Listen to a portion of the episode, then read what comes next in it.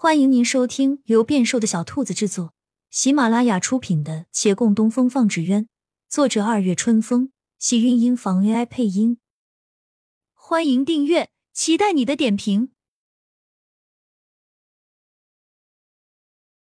第三百八十集，若是他们曾见杨连奇的死状，大抵会叹一声：这兄弟二人连离世一刻的模样都相同。一棒敲下去的并不是沈老爷，是他带来工人中的一个。那人放倒了人，自己也傻眼了。他们也才看到李慕言一直在场，都吓破了胆，战战兢兢不敢说话，一片死寂之后，沈芊芊上前来道：“大人，杨连喜他罪有应得，您忘记了吗？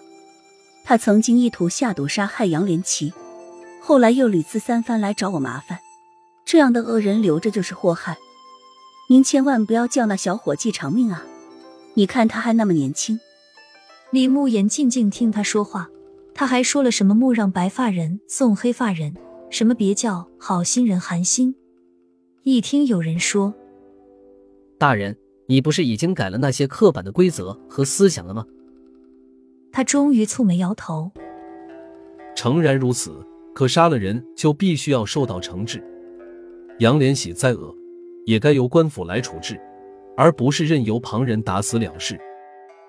沈芊芊一愣，旁边几人也微怔。规则是该冲破，法则却不能违背。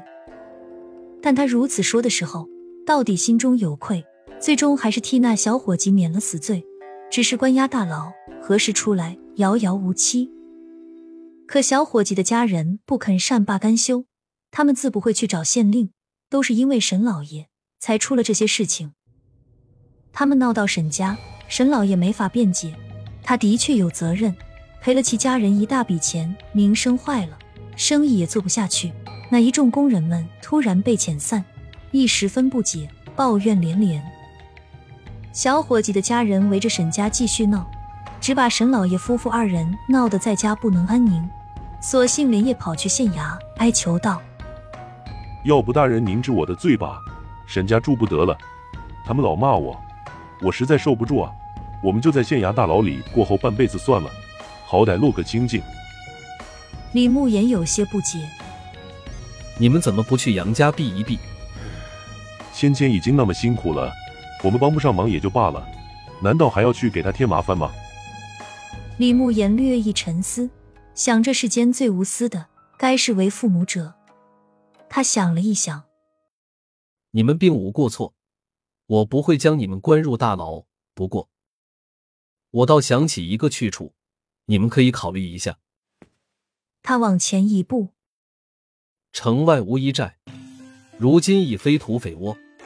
那儿的人们日出而作，日入而息，山上风景也十分秀美。沈老爷思虑了片刻，我知道，无一寨如今换了大当家。是个知书达理的姑娘，那儿的山匪不，那儿的街坊们偶尔进城来卖东西，也能看得出比以前有礼了许多。可他们肯教我们住在那儿吗？实不相瞒，我们老两口可真不会干活，生意做的也就那样，没什么有用的经验可以给他们。我也就以前当过私塾先生，这好像对他们是无用的。等一下。李慕言眼前一亮，连忙打断：“对呀，你以前就是先生，那儿正缺教书先生呢，你们尽管去，他们大当家一定非常欢迎。”真的？沈老爷不敢相信。真的。李慕言十分自信。好礼，多谢大人，我们这就收拾东西过去。沈老爷眉开眼笑：“这样好。”离芊芊也不会很远。沈老爷夫妇二人很快就去了乌衣寨。李慕言说的没错，那里正需要先生，不但没有排斥他们，反而代为上宾。而他们已然躲到了土匪窝，那小伙计的家人便也作罢，不再来寻麻烦了。杨连喜的后事也算风光，沈芊芊还是出了钱帮他置办，不是念及亲属关系，只是他躲不过去。这个人姓杨。他得葬在杨家那一片林里，他不能叫进入杨家陵的人太寒酸。后事才办完，伯母李氏带着家里的几个人，包括梅秋，离开了维远县。当初杨连喜给他们留了宅子和不少的钱财，可这些年亦被杨连喜败光，连那宅子也早已抵给了别人。人一死，立马有人来收房子，他们不走不成。沈芊芊想留下梅秋，可李氏表示梅秋嫁过去就是他家的人，生也好死也好，都得跟着他。就算不跟，孩子生下来也必须得留下。梅秋抚着肚子哭，到底是舍不得孩子，不情不愿的跟着走了。沈芊芊多劝几句，还把他劝恼了。他一生气，由他去了，但到底不忍心，寻思着给梅秋一些私房钱。而送过去时，那宅子已人去楼空。